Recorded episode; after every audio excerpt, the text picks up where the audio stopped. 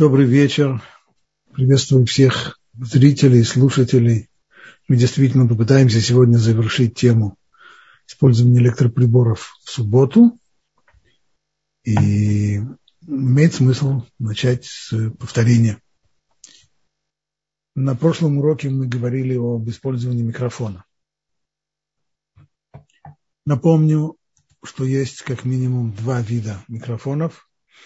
Первый вид – это конденсаторные или электретные микрофоны. В них, благодаря источнику питания, электрический ток есть еще до того, как мы начинаем говорить. И когда наш голос, сейчас, когда я говорю в микрофон, а микрофон у меня как раз конденсаторный, и голос мой воздействует на мембрану, то вот эти вот колебания мембраны, они не создают ток в цепи. Ток-то в цепи там уже есть, но они его изменяют. То есть происходит усиление силы тока, и благодаря чему голос переходит и к слушателям, и на записывающее устройство и так далее. Таким образом, при использовании такого микрофона запрет на запрет боне, то есть запрет на создание предмета пользования не нарушается. Но что касается запрета молид, то есть порождения чего-то нового, то здесь, безусловно, есть о чем говорить. Если же мы берем второй вид, это динамические микрофоны, то здесь они не подключаются к сети, и ток в цепи создает только голос говорящего, который воздействует на мембрану, и колебания мембраны генерирует ток в цепи.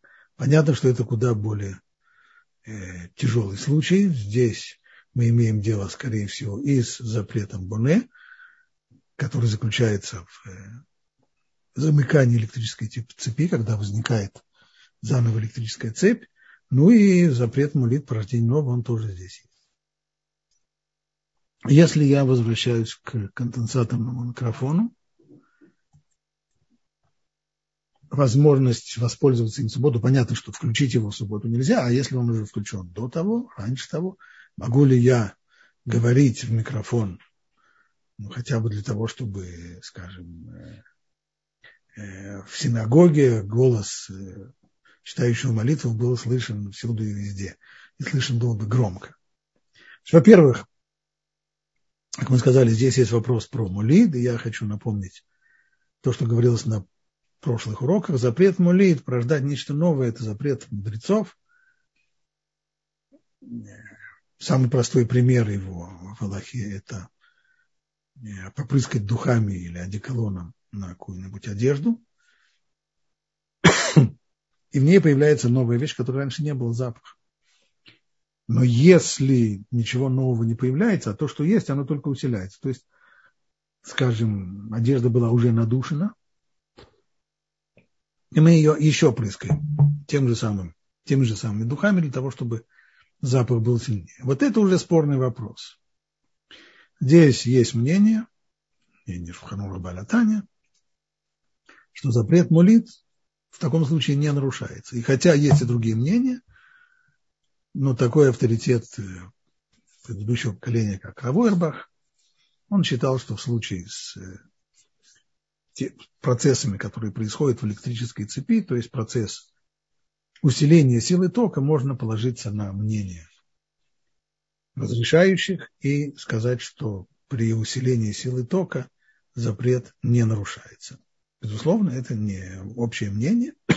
Есть и другое мнение, есть те, которые говорят, безусловно, о нарушении запрета даже при, только при усилении силы тока. Так или иначе, даже если мы станем на позиции разрешающих, то все равно воспользоваться микрофоном мы не сможем, поскольку здесь еще два дополнительных запрета. Прежде всего, мудрецы запретили, чтобы в субботу действовали какие-то приборы, которые издают при своей работе громкие звуки. В Талмуде упомянута водяная мельница, но авторитеты нашего поколения говорят, что если микрофон подсоединен к усилителям и к, э, к динамикам, и тем самым раздается громкий голос говорящего, то, безусловно, это входит в эту категорию действующих э, приборов, которые издают громкие звуки. Ну и, наконец, еще одна причина.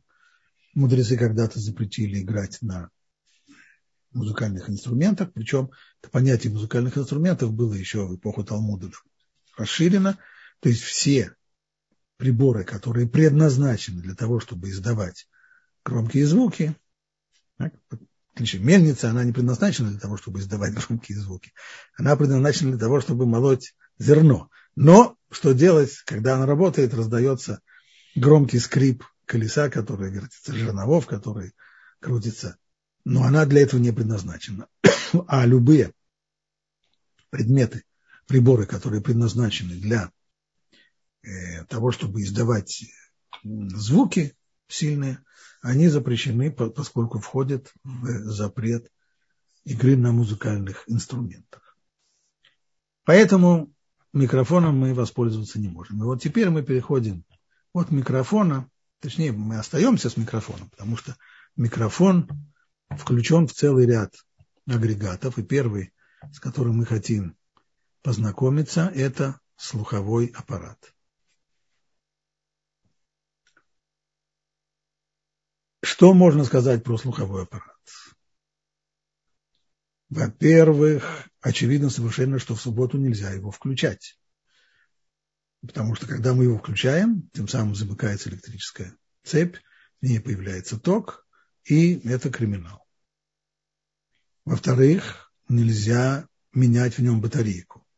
Что случается, когда батарейка расходуется, если батарейка села посредине субботы, то поменять батарейку, очевидно, нельзя.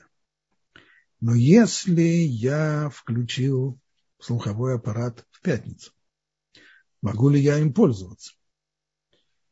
И второй вопрос, когда я им пользуюсь, то есть, предположим, он у меня работает, я его вставил в ухо, то имеют ли право люди рядом со мной говорить громко так, чтобы, так, чтобы микрофон, встроенный в слуховой аппарат, воспринимал их речь. Вот какой у нас вопрос.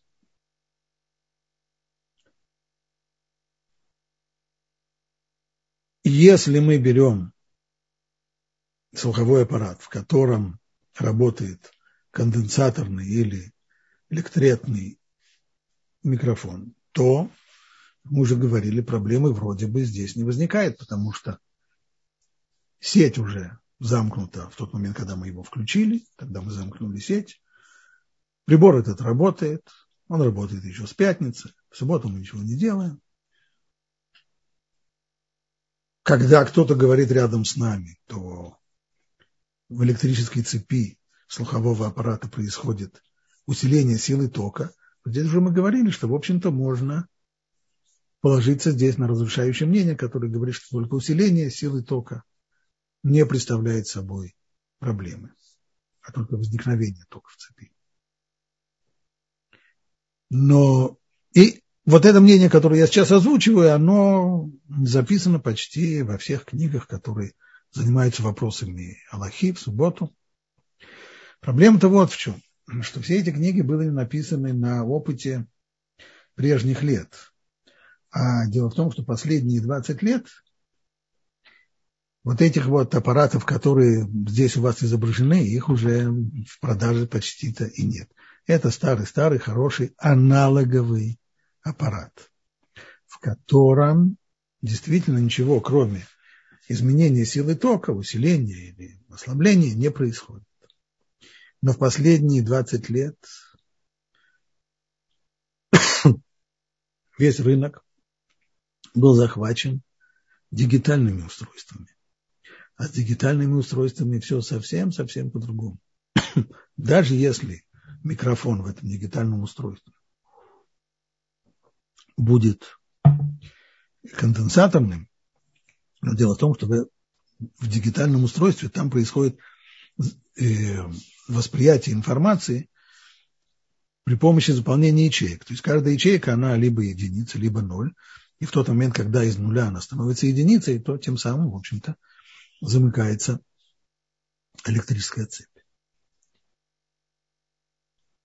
Кроме того, в серьезных слуховых аппаратах там еще встроен чип, который производит очень важную и довольно сложную работу. То есть он все звуки, которые вокруг происходят, он их анализирует для того, чтобы отделить шум от сказанных слов.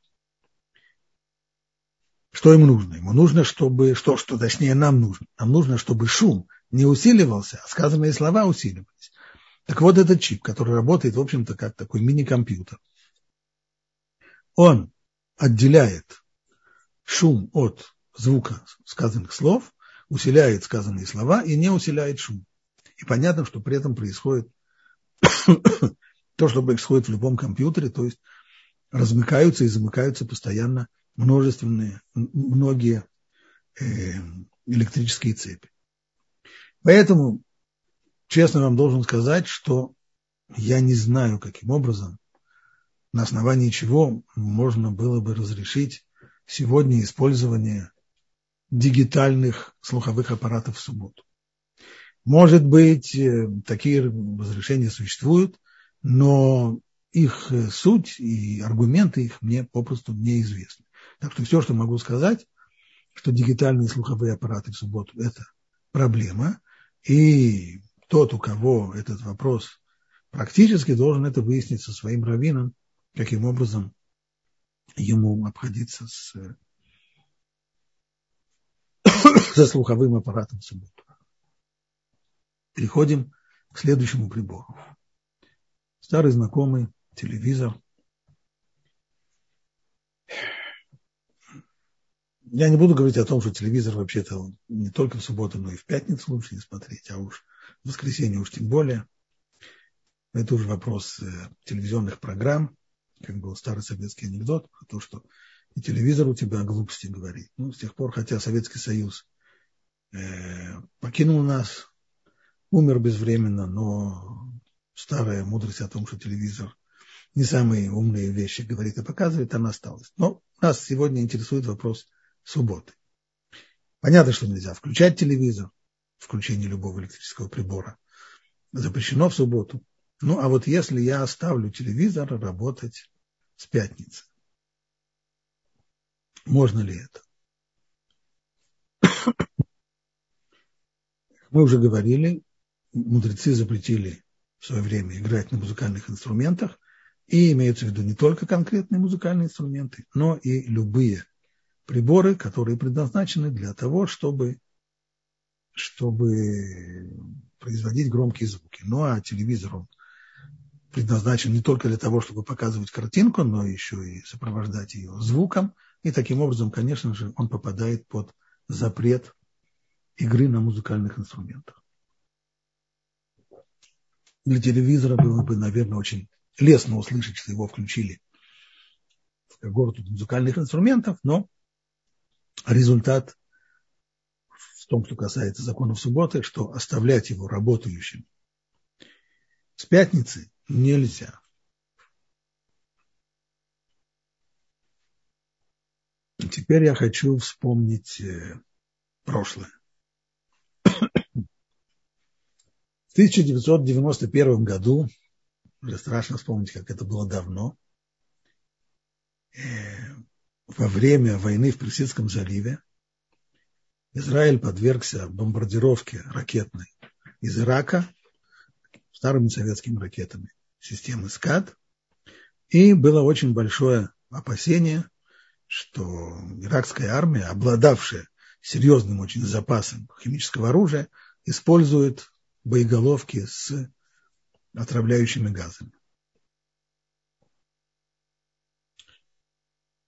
В ходе, в сам, сам, в самый начальный период войны было оповещено, что в тот момент, когда будет ракетный обстрел, средства предупреждения, радары засекают приближающиеся ракеты и раздается воздушная тревога. При когда мы слышим воздушную тревогу, ну, ее можно было слышать и, и с улицы, словно было достаточно громко, нужно было зайти в, э, с комнаты, которые заранее было, были приготовлены для того, чтобы сопротивляться проникновению химического оружия. Там все было заклеено, нужно было надевать противогазы, сидеть в этих комнатах. Беда тут в том, что просидеть долгое время в противогазе в закрытом, в закрытом помещении – это достаточно сложно, достаточно тяжело, в особенности людям неподготовленным. Так надо было знать, когда, когда отбой, когда, как что будет. Ну, можно дать точно так же, как есть воздушная тревога, также есть и отбой. Я помню, что как раз тогда, когда была война, то к нам приехали родственники из России, и среди них была женщина, которая пережила э, блокаду Ленинграда. Они уже в, в Бенгурионе в аэропорту получили противогазы. Ну и вот когда они приехали на приготовленную для них квартиру, тут как раз воздушная тревога.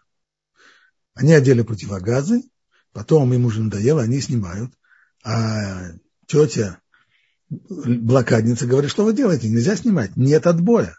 Она четко знает, она четко знает, что есть, помнит это по Ленинграду, есть воздушная тревога, есть отбой. Отбоя нет. Почему действительно отбоя не было? Потому что многие люди путали на первых порах. Не было как в Ленинграде, в котором это продолжалось несколько лет. А тут люди на, на первых порах путали, и когда слышали отбой, решали, что это еще дополнительная тревога, и делали всякие глупости. Кто-то себе начинал атропин закалывать, а это уже было просто опасно. В общем, были ужасны. И решили тогда, тогда командование тылом решило, что оно будет передавать сообщения по радио. И отбой с разрешением снять противогаз и выйти будет передавать по радио.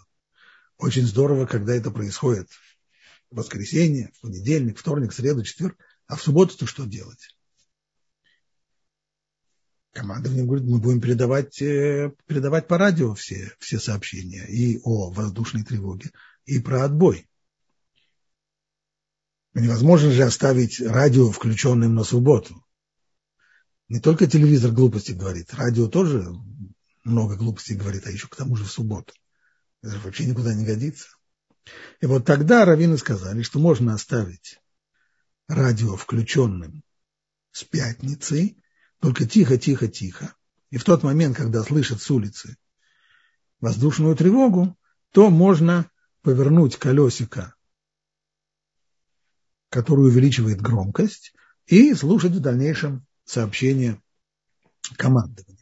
А когда будет дан отбой, то обратно открутить колесико, чтобы не слушать дальше в субботу э, программы, программы радиовещания.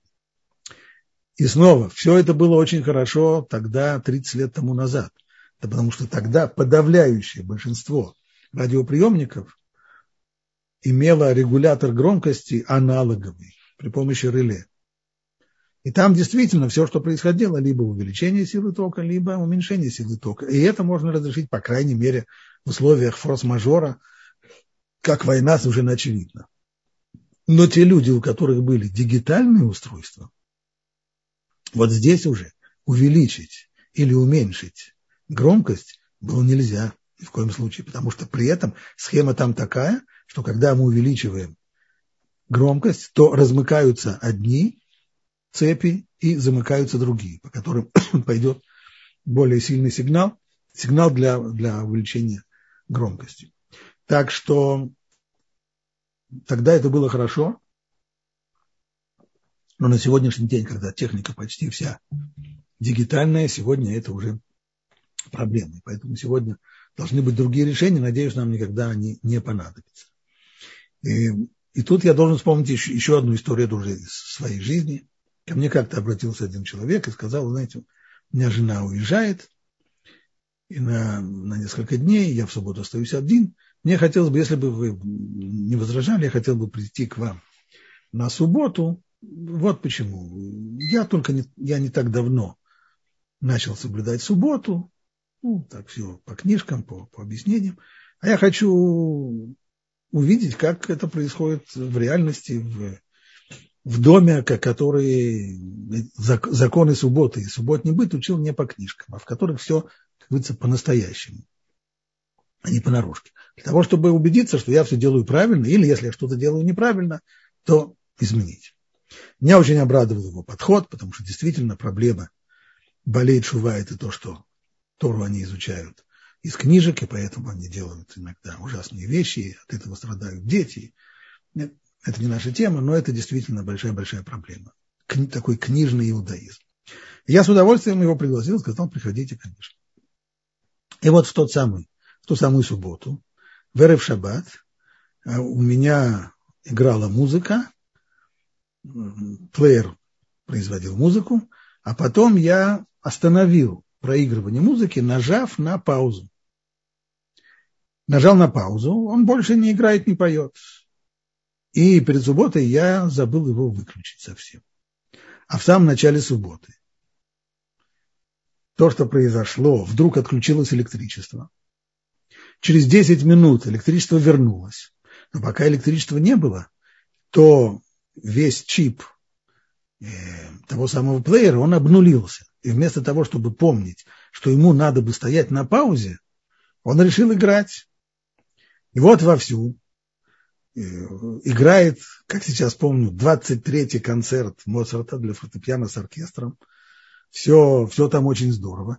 И ужас, ко, ко мне приходит человек для того, чтобы увидеть, как происходит суббота, как, как люди живут в субботу на деле, как это происходит в, в традиционной семье. В традиционной семье, когда вошел, он слышит 23-й концерт Моцарта. Мог ли я уменьшить звук? К сожалению, не мог, потому что устройство дигитальное, и с ним нечего было делать. Так своему стыду я и демонстрировал э, соблюдение субботы в своем доме под музыку Моцарта. Ну, бывает. По крайней мере, с тех пор я выучил, что подобного рода агрегаты нужно не ставить перед субботой на паузу, а заботиться о том, чтобы они были отключены, отключены от сети совсем. Мы едем с вами дальше. Электрическое одеяло.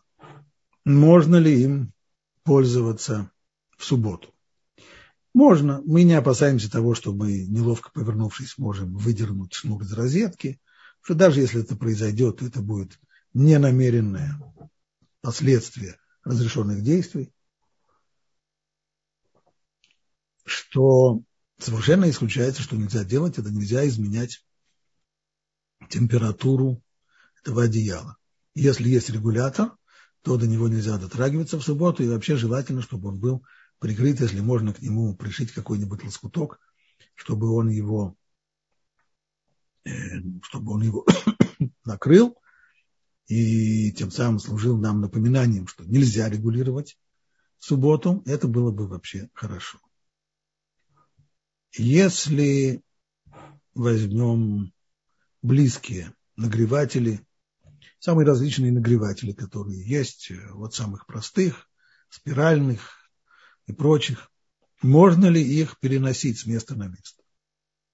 Скажем, у меня большая комната, где-то там в углу стоит нагреватель с длинным шнуром, до меня не доходит тепло, и я хочу его придвинуть. Безусловно, я не имею права его вынуть из розетки и вставить в другое место, потому что при этом я нарушу два запрета и разрушать, и строить, но просто натянуть шнур так, чтобы он был ко мне поближе. Можно ли это сделать? Вообще-то это вопрос, который относится не к электричеству, а он относится к законам мукцы. И эти законы мы начнем с Божьей помощью изучать, начиная со следующего урока. Это длинная большая тема. Сейчас я могу без, не растекаясь мыслью по древу, коротко сказать, что те агрегаты, такие вот как нагреватели, у которых есть нить накаливания, они, безусловно, в субботу являются мукцы, и поэтому перемещать их в субботу нельзя ни в коем случае. Что касается электроприборов, у которых нет нити накаливания, то если у нас есть потребность ими воспользоваться, можно их переносить. Например, у нас есть вентилятор.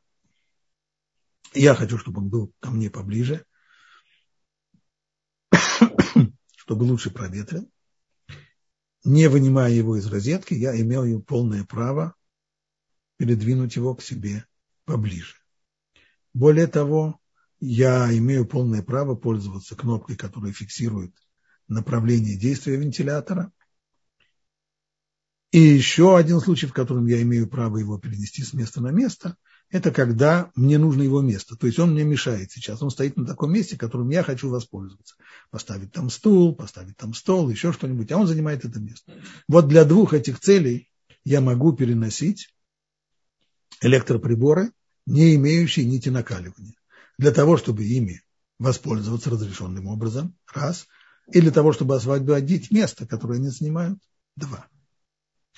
Что касается других целей, например, я боюсь, что этот прибор пропадет, я хочу его куда-нибудь э, запрятать, или я боюсь, что дети начнут с ним играть, вот э, в таком случае это уже спорный вопрос, можно ли передвигать для этих целей работающие электроприборы. Едем дальше. Раздвижные двери.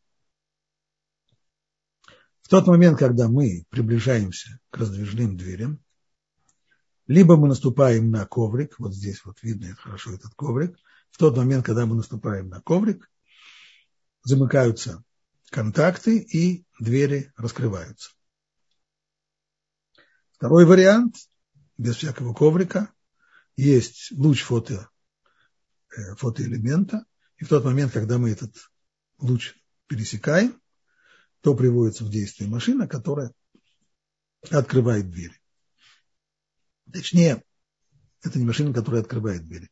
Двери эти все время хотят открыться. Работает двигатель, который их раскрывает. Но только этот двигатель, его работа, она останавливается при помощи другого агрегата, который останавливает. А в тот момент, когда мы пересекаем луч фотоэлемента, то эта помеха уходит, она выключается, и тогда двери делают то, что им давным-давно уже хочется сделать, а именно открыться.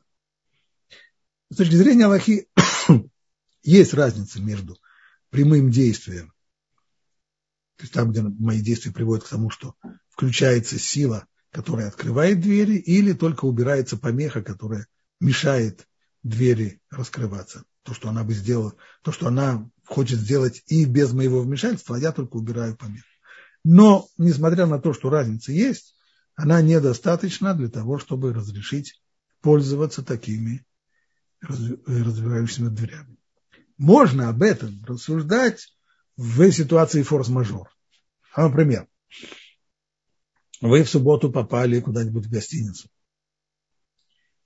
И выходя из, но, и выходя из гостиницы, обнаружили, что там вот такие вот раздвигающиеся двери, которые работают на фотоэлементе. Ну, как быть? Быть, в общем-то, нужно подойти к этим дверям достаточно далеко, чтобы не пересечь луча фотоэлемента, и подождать, как, пока какой-нибудь нееврей не пройдет эти двери, и тогда юркнуть внутрь незамеченными путем фотоэлемента. Это все хорошо, но как быть, если мы возвращаемся поздно ночью, трескучий мороз, и, и никого, и стоим, ждем, чтобы кто-нибудь прошел, чтобы кто-нибудь вошел, и никто не входит, не выходит, все давным-давно легли спать. Вот здесь уже можно разговаривать о том, можно ли в такой форс-мажорной ситуации пройти, пересекая луч фотоэлемента. Но это сейчас не наша тема. Мы говорим в обычной ситуации. Пользоваться такими дверьми нельзя.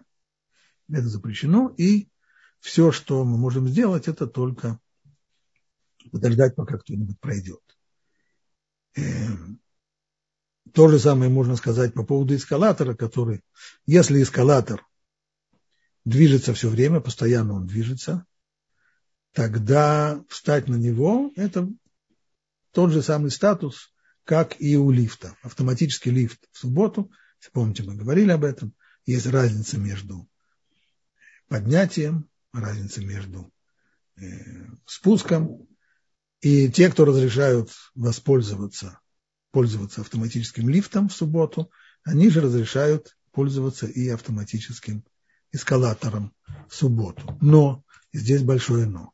На сегодняшний день в целях экономии электричества очень многие эскалаторы включаются только тогда, когда мы на них ступаем. И тогда, конечно, воспользоваться ими в субботу нельзя ни в коем случае, потому что именно наши вступления на эскалаторы приводят к включению мотора, замыканию электроцепи и всяким прочим нежелательным последствиям.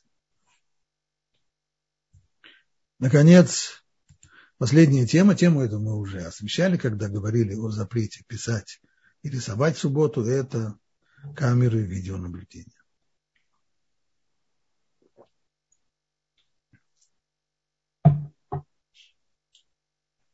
Даже если само воспринимающее устройство в камере видеонаблюдения, оно аналоговое, но затем, поскольку все записывается и записывается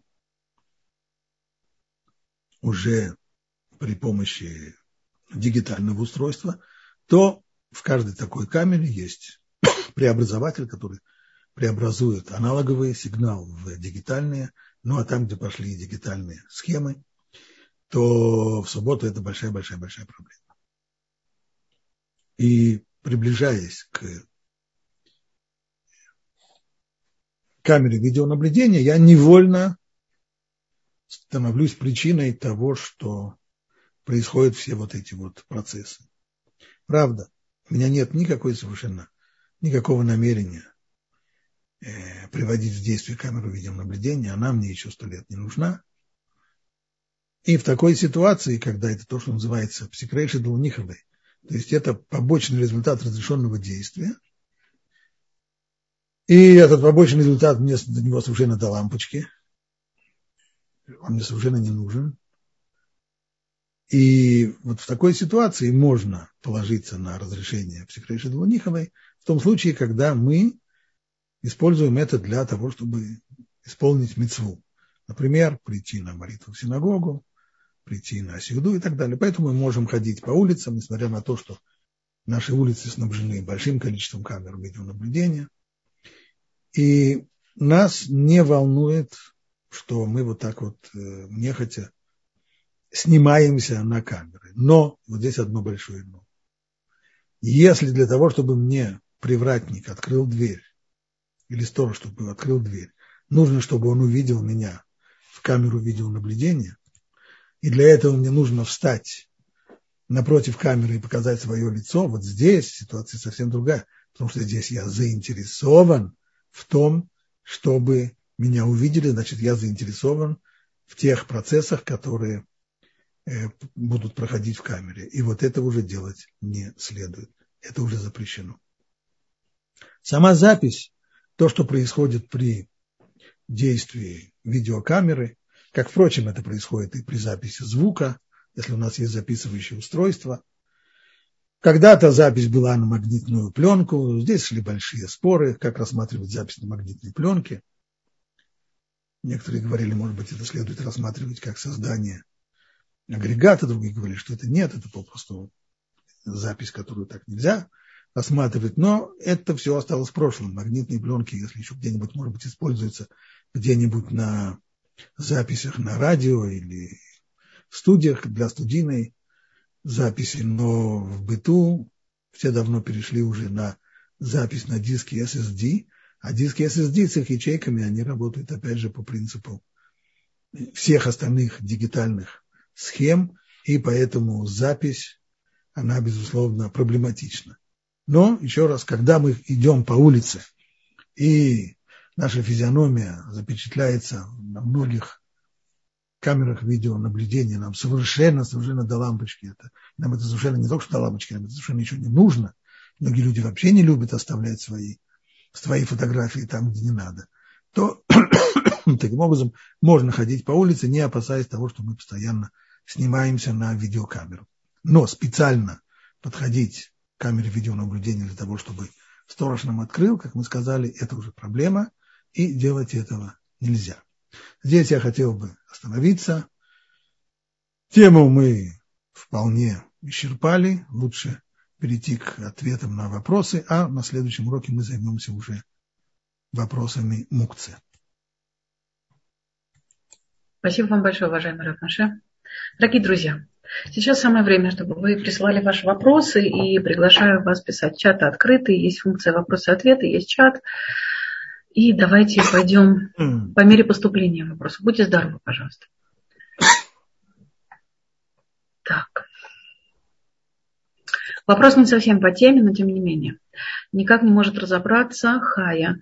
Э, можно ли майонез э, положить в шаббат и, соответственно, потом размешать?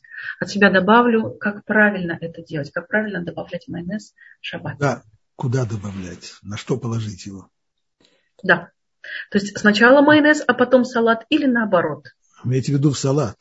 Да-да, мы про салат. Все зависит от того, какой у вас салат.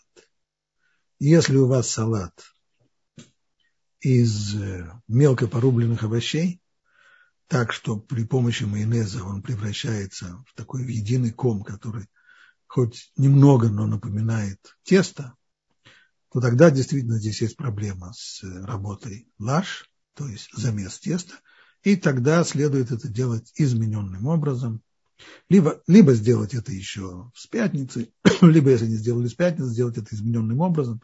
То есть сначала положить майонез, потом салат и, и размешивать это движениями такими крест-накрест, не очень подручно. Но это только при условии, что у вас мелко нарубленные овощи.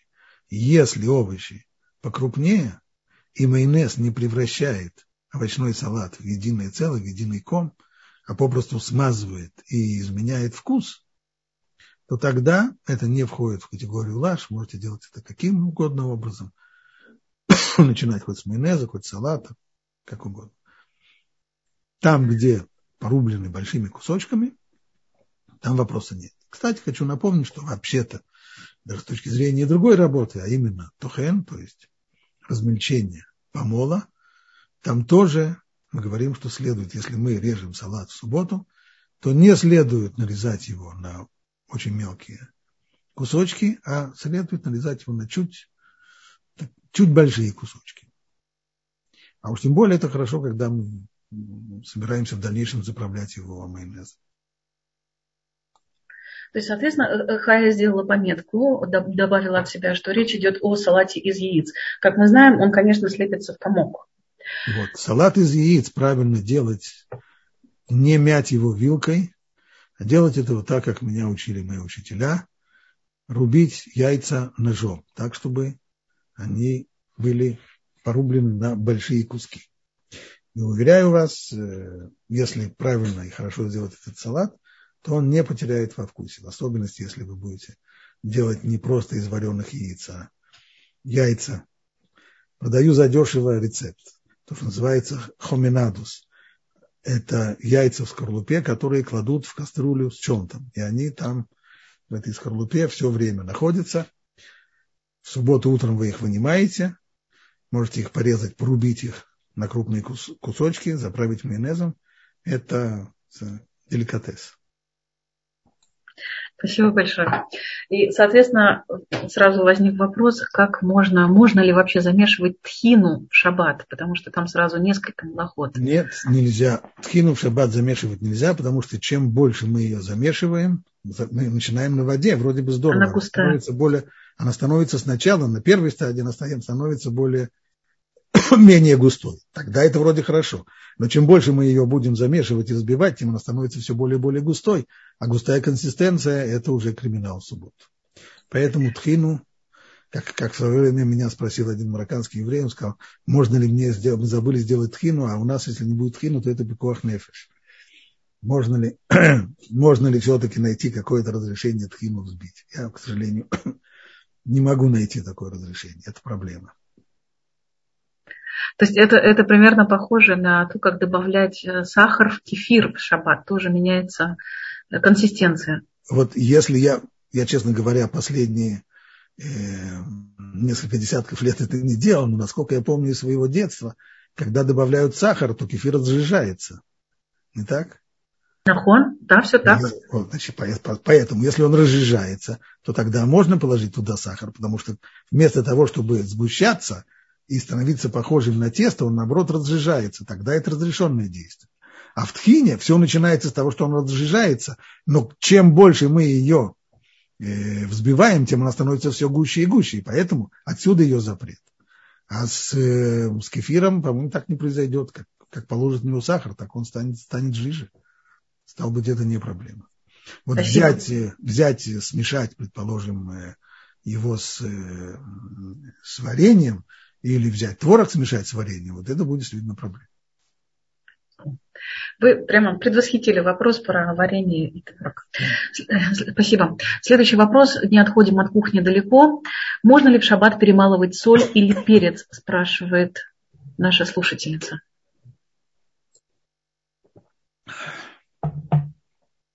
Что касается вареной соли, то ее можно... Значит, перец, очевидно, перемалывать нельзя. Это запрет Торы, то, что называется тухен, молоть.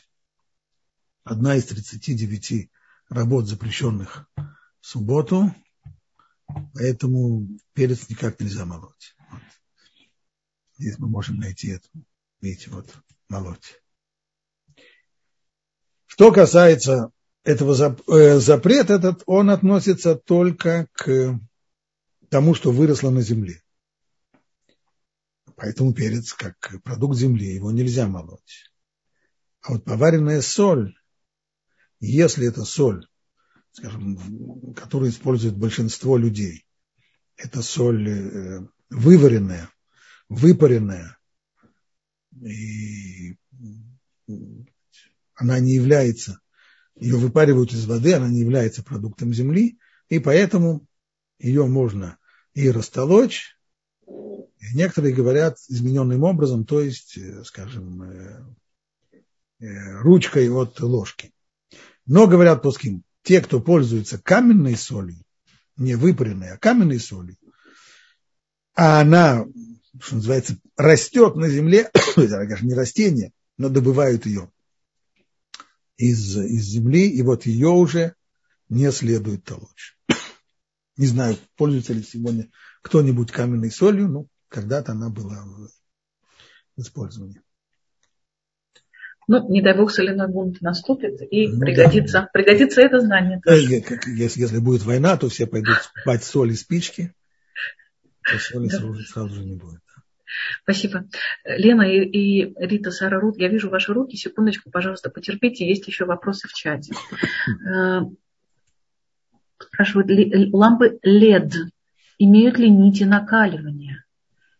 Э, должен вам сказать, что вот здесь у меня не хватает э, понимания, потому что, с одной стороны, нити накаливания там нет. Но любой, кто дотронется до осветительного прибора с лампами LED, он тут же почувствует, что они нагреваются и еще как нагреваются. Что там нагревается? Я не знаю.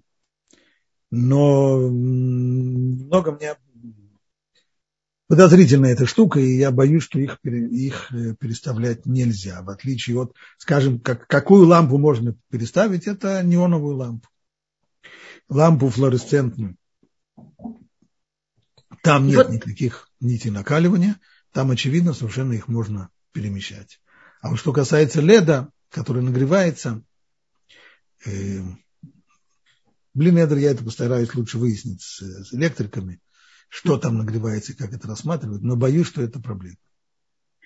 Спасибо. Илья уточняет, какая разница между электроприбором с нитью накаливания и без нее. Что один запрещено двигать, а второй можно. А вот это, а вот это тема следующих уроков. Поэтому не будем забегать вперед. Спасибо вам большое. Э, Арон задает вопрос. На шаббат, проезжая, приезжая в синагогу, останавливаюсь в гостинице на территории синагоги, а на трапезу ухожу с территории синагоги. Ворота закрывают, и чтобы попасть обратно в гостиницу, надо, чтобы охрана открыла ворота. А это они делают только увидев проходящего в камеру наблюдения. Вот как поступать в таком случае? Нужно с ними заранее договариваться, чтобы э, что в такой-то час вы придете, чтобы не было необходимости вам красоваться перед э, камерой видеонаблюдения. Условиться с ними вот такой-то час, ну, приплатить, наверное, надо, чтобы у них было желание пойти вам навстречу.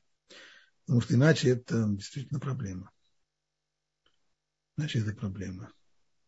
похожий, похожий вопрос у Тимура. Я надеюсь, Тимур, вы получили ответ. Если вы не получили ответ, напишите, Тимур, пожалуйста, еще раз.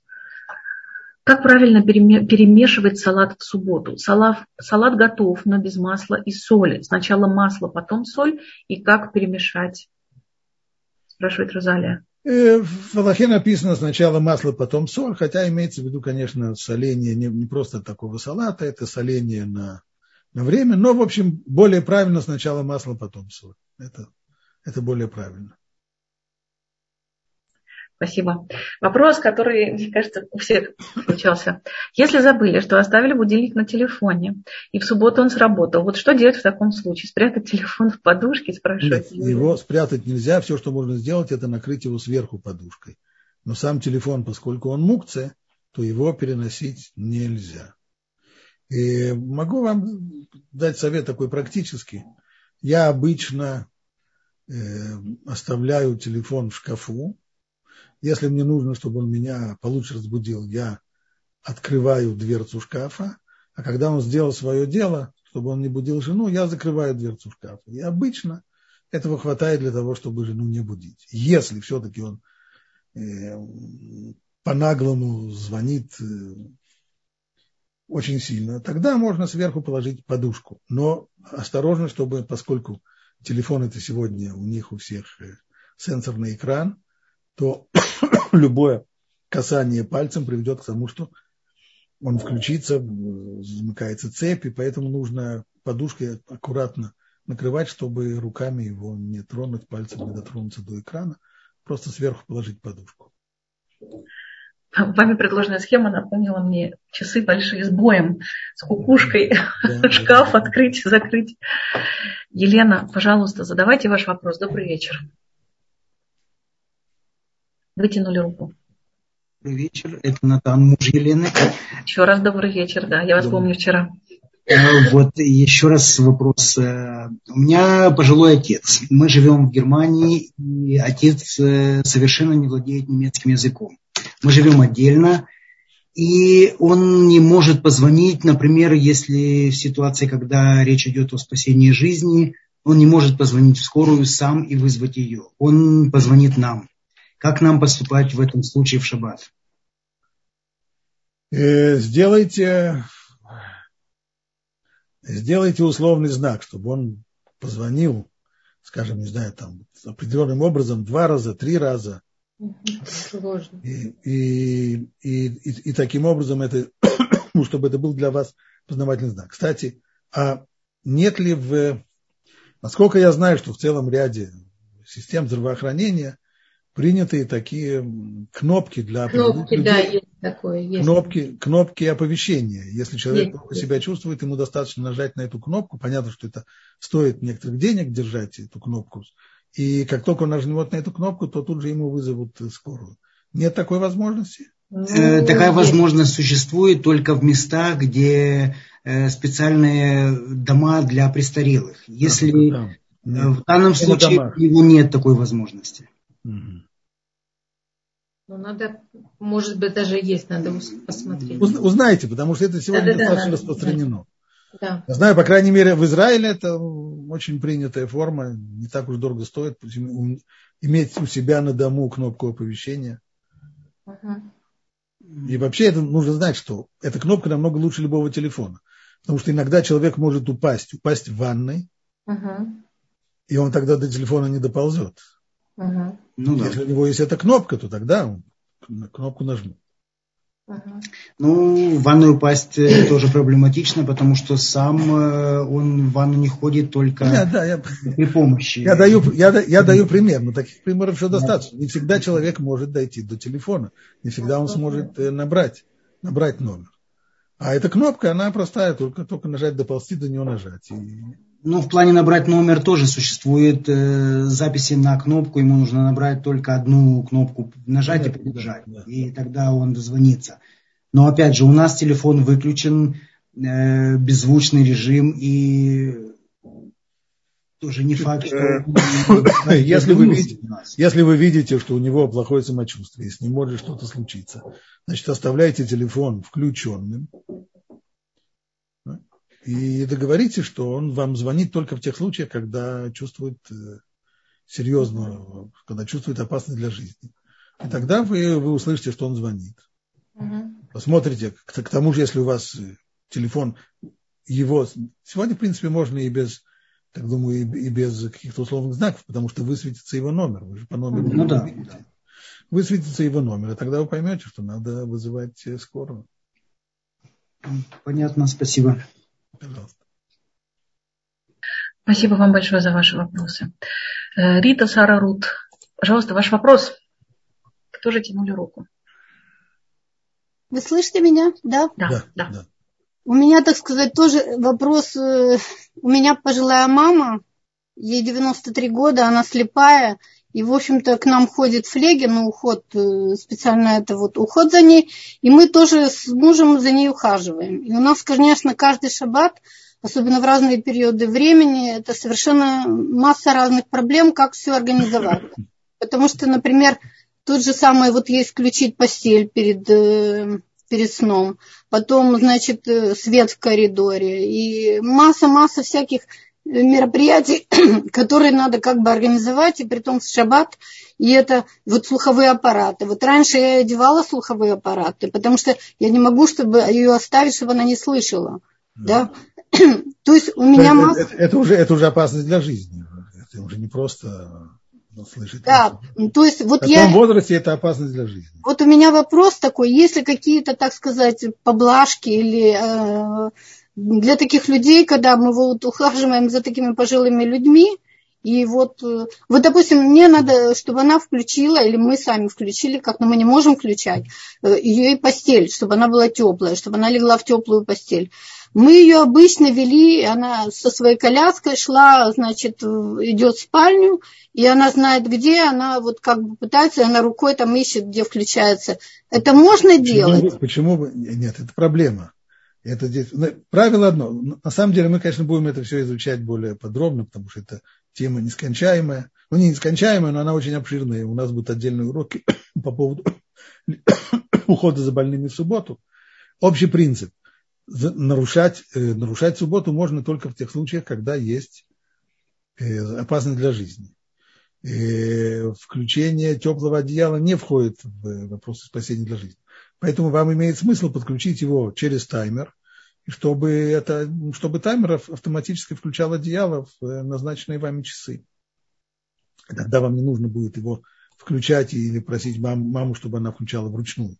Это решение вопроса с, э, с одеялом. Ну и по, по поводу всех остальных вещей нужно посоветоваться конкретно по поводу каждой из, каждой из операций, как и что сделать. А понятно, что включенным заранее слуховым аппаратом она может пользоваться, потому что в ее случае это действительно опасность, потому что всякие вещи опасные она может не услышать, и это, и это уже проблема. Поэтому, конечно же, она может только не включать, не включать в субботу слуховой аппарат, но включенный слуховой аппарат в пятницу, она и может пользоваться, вставлять его в ухо. Спасибо большое. Уважаемый, уважаемый Ратмуше, давайте продолжим тему про лед. Во-первых, здесь для вас Александр Ицхак пишет, что в лед-приборах нагревается преобразователь напряжения. Сам осветительный элемент практически холодный. Я не знаю, является ли он этот человек электриком, но вот такой комментарий вам прислали. Я, я себе представлял, я, в общем-то, себе так и представлял, что, что это так происходит. Но дело в том, что если мы если мы рассматриваем подобного рода, даже этот преобразователь, и он нагревается там, в особенности, если он металлический, то это рассматривается как, э, как огонь, то тогда уже это проблема мукцы в субботу. И э, поэтому, как я сказал, в общем-то, проблематично. Проблематично. И следующий вопрос. Уважаемый Раф, я подхожу к моей парадной вечером. Я знаю, что сейчас работает фотоэлемент и зажжется освещение. Что делать? Э, ну, в, кон- в конкретной ситуации, вот я сейчас подошел, мне нужно подождать, пока подойдет не еврей и пройдет. И использовать, э, и использовать. Но, в принципе, желательно не доходить до, до, до такого рода испытаний, а заранее договариваться, либо договариваться с кем-то, чтобы в назначенное время открывал для вас дверь. О том, это уже вопрос о работе нееврея в субботу, как можно использовать работу нееврея в субботу. Это очень обширный вопрос, его надо отдельно изучать, как договариваться, но в принципе это одна из, один из вариантов. Либо есть всякие хулиганские способы, скажем, люди вставляют э, таймер у себя дома и, и вживают его в, в сеть сеть интеркома так, чтобы в определенные часы на 10-15 минут он отключил действие, действие фотоэлемента, и двери бы остались открытыми. Понятно, что это может привести к конфликту с э, соседями, которые поднимут шум, но если это как-то сделать так тихо, незаметно на короткое время, что они не заметят, это может пройти до определенного времени. И, как я сказал, лучше заранее, в принципе, договариваться с неевреем по поводу возможности открытия, чтобы он, он открывал эту дверь в заранее условленный час, а вы в этот час приходили бы и проходили через, через дверь. А там, где недоговорено, и вот сейчас уже конкретно мы стоим, то надо подождать, пока кто-нибудь из неевреев пройдет, и вслед за ним прицепом пройти тремпесты. Спасибо, уважаемый Раф. У нас остались еще две минуты и два вопроса. Э, Все-таки Тимур просит озвучить его вопрос. Шаббат в синагоге, чтобы войти или выйти, охранник должен открыть дверь. В этот момент нет реальной угрозы, разблокировав ее с помощью электричества. Иногда он ее разблокирует заранее, а иногда непосредственно перед входом или выходом. Нарушается ли при этом шаббат? То есть не, не, не, Тимур не вынуждает ли охранника открыть дверь в такой ситуации?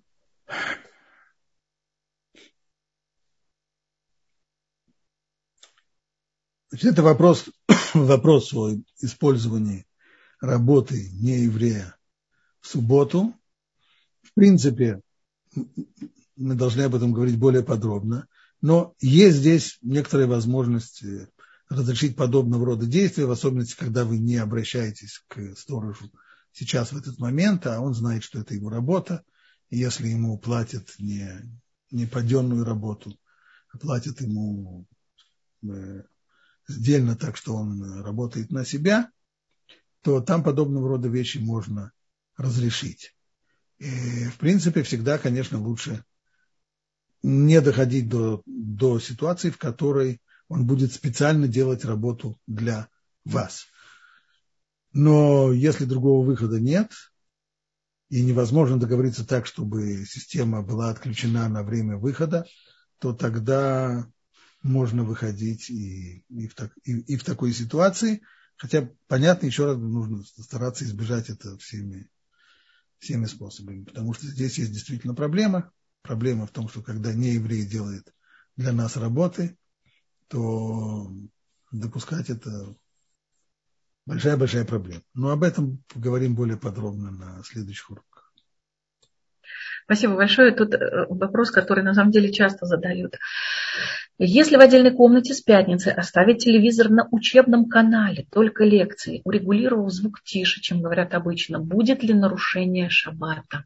Ну, вроде бы человек учит Тору, шаббат. В принципе, работа, работа таких агрегатов, которые Если это будет слышно из другой комнаты, то есть звук достаточно громкий, чтобы он был слышен из другой комнаты, то это очевидно уже, очевидно уже нельзя. Если, если телевизор включен так, что он тише, и так, что в другой комнате никоим образом не будет слышно, то со стороны громкоговорящих э, приборов здесь проблемы нет. Но проблема еще другая. Если это телевизор, то ведь кто-то кто работает для того, чтобы эти телевизионные программы шли. И в особенности, если работают евреи, то нельзя пользоваться в субботу результатом нарушения субботы другими евреями. Поэтому использование, поэтому смотреть такие передачи в субботу – это большая-большая проблема. Следует их смотреть в Муцей Шаббат а не в субботу. А в субботу пользоваться старыми добрыми книгами, такими из бумаги, которые еще, еще, еще в ходу.